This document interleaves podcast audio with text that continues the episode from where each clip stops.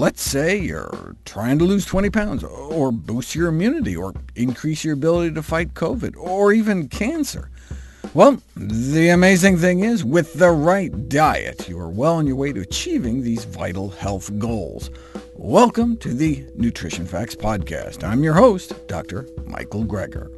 Today, we discover the power of medicinal mushrooms. Uh, and no, I'm not talking about that kind of mushroom. Here's our first story. Can mushrooms be medicinal? Mushroom-based products make up a sizable chunk of the $50 billion supplement market. This profitable trade provides a powerful incentive for companies to test the credulity of their customers, and sadly, unsupported assertions have come to define the medical mushroom business.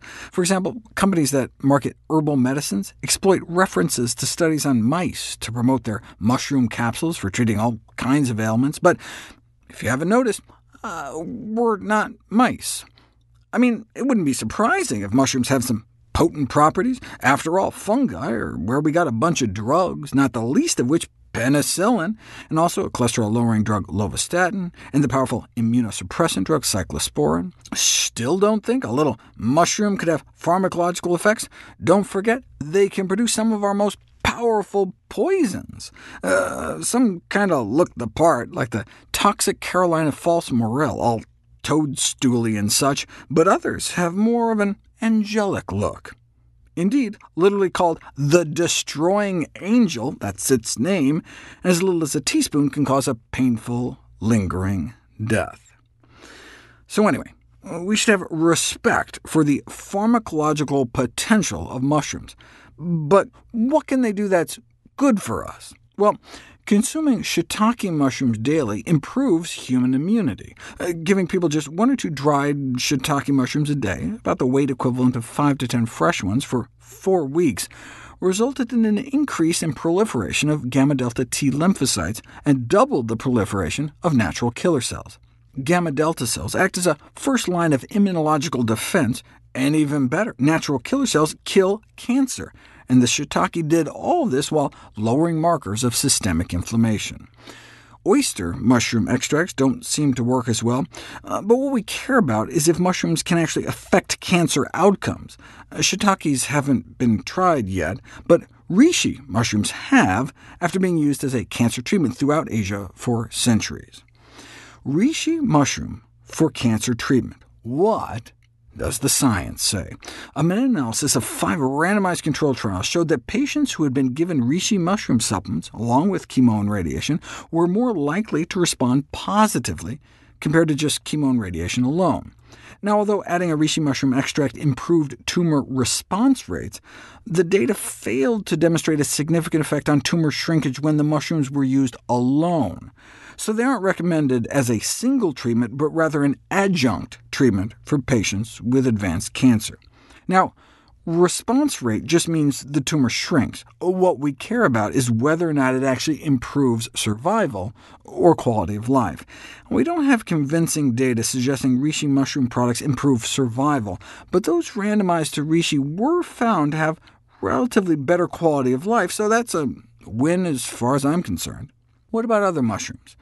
Although whole shiitake mushrooms haven't been tested yet, there's a compound that's extracted from shiitakes called lentinan, uh, which is said to have completely inhibited the growth of a certain kind of sarcoma in mice. But in actuality, it only worked in one single strain of mice and failed in nine others. So are we more like the 90% of mouse strains in which it didn't work? Uh, we need human trials, and we finally got them. There are data on nearly 10,000 cancer patients who have been treated with the shiitake mushroom extract injected right into their veins. What did the researchers find? We'll find out next. A regular intake of mushrooms is said to make us healthier, fitter, and happier, and help us live longer. Mm, but what is the evidence for all that? Mushrooms are widely cited for their medicinal qualities, yet very few rigorous human intervention studies have been done. There is a compound called lentinan, extracted from shiitake mushrooms. To get about an ounce, you have to distill around 400 pounds of shiitakes. That's like 2,000 cups of mushrooms. But then you can inject the compound into cancer patients and see what happens. The pooled response from a dozen small clinical trials found that the objective response rate was significantly improved when lentinan was added to chemotherapy regimens for lung cancer.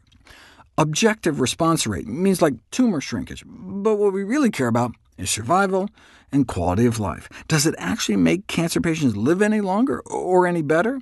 Well, those in the lentinan group suffered less chemo-related toxicity to their gut and bone marrow, so that alone might be reason enough to use it. But what about improving survival?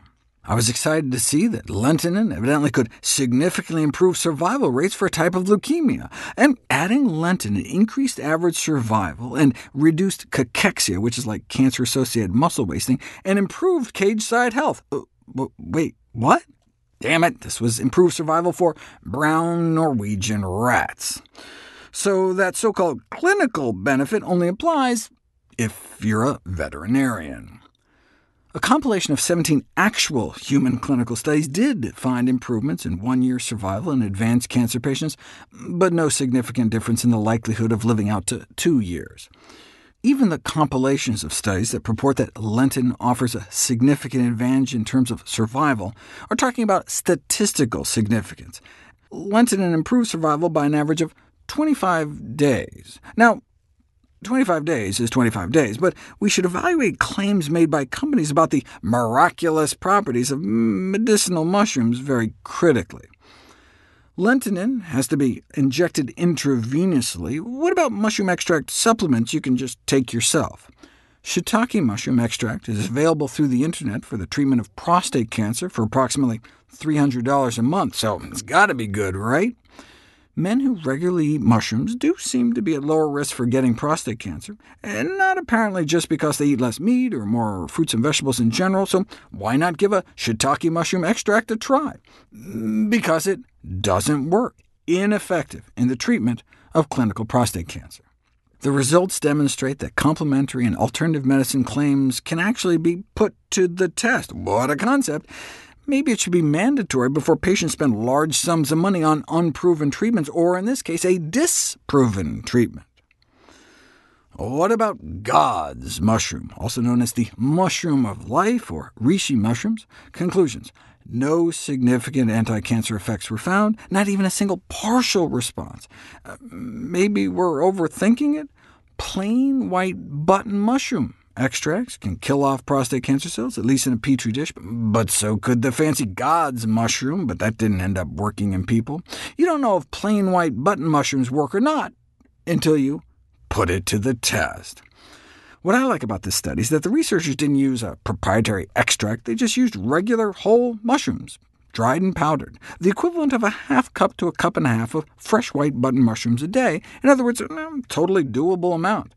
They gave them to men with biochemically recurrent prostate cancer. Uh, what that means is the men had already gotten a prostatectomy or, or radiation in an attempt to cut or burn out all the cancer, but now it's back and growing as evidenced by a rise in PSA levels, an indicator of prostate cancer progression. Of the 26 patients who got the button mushroom powder, four appeared to respond, meaning they got a drop in PSA levels by more than 50% after starting the shrooms. Patient 2 was my favorite. He had an exponential increase in PSA levels for a year. Then he started some plain white mushrooms, and boom! His PSA levels dropped down to zero and stays down. Similar type responses with patient 1. Uh, patient 4 had a partial response before his cancer took off again, and patient 3 appeared to have a delayed partial response. Now, in the majority of cases, the PSA levels continue to rise, not dipping at all. But even if there's only a 1 in 18 chance you'll be like these two, with a prolonged complete response that continues to date, we're not talking about weighing the risks of some toxic chemotherapy for the small chance of benefit, just eating some inexpensive, easy-tasty plain white mushrooms every day.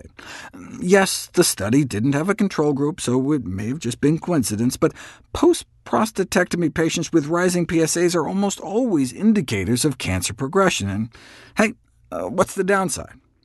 I mean, these two patients, their PSA levels became undetectable, suggesting that the cancer disappeared altogether. They'd already gone through surgery, gotten their primary tumor removed along with their entire prostate, already went through radiation to try to clean up any cancer that remained, and yet the cancer appeared to be surging back until, that is, they started a little plain mushroom powder. We would love it if you could share with us your stories about reinventing your health through evidence-based nutrition. Go to nutritionfacts.org slash testimonials. We may be able to share it on social media to help inspire others. To see any graphs, charts, graphics, images, or studies mentioned here, please go to the Nutrition Facts Podcast landing page. There you'll find all the detailed information you need, plus links to all the sources we cite for each of these topics. For a vital, timely text on the pathogens that cause pandemics, you can order the ebook, audiobook, or hard copy of my latest book, How to Survive a Pandemic, for recipes, check out my How Not to Diet cookbook, which is my latest, latest book. It's beautifully designed with more than 100 recipes for delicious and nutritious meals. And all proceeds I receive from the sales of my books go to charity. NutritionFacts.org is a nonprofit, science-based public service where you can sign up for free daily updates on the latest in nutrition research via bite-sized videos and articles.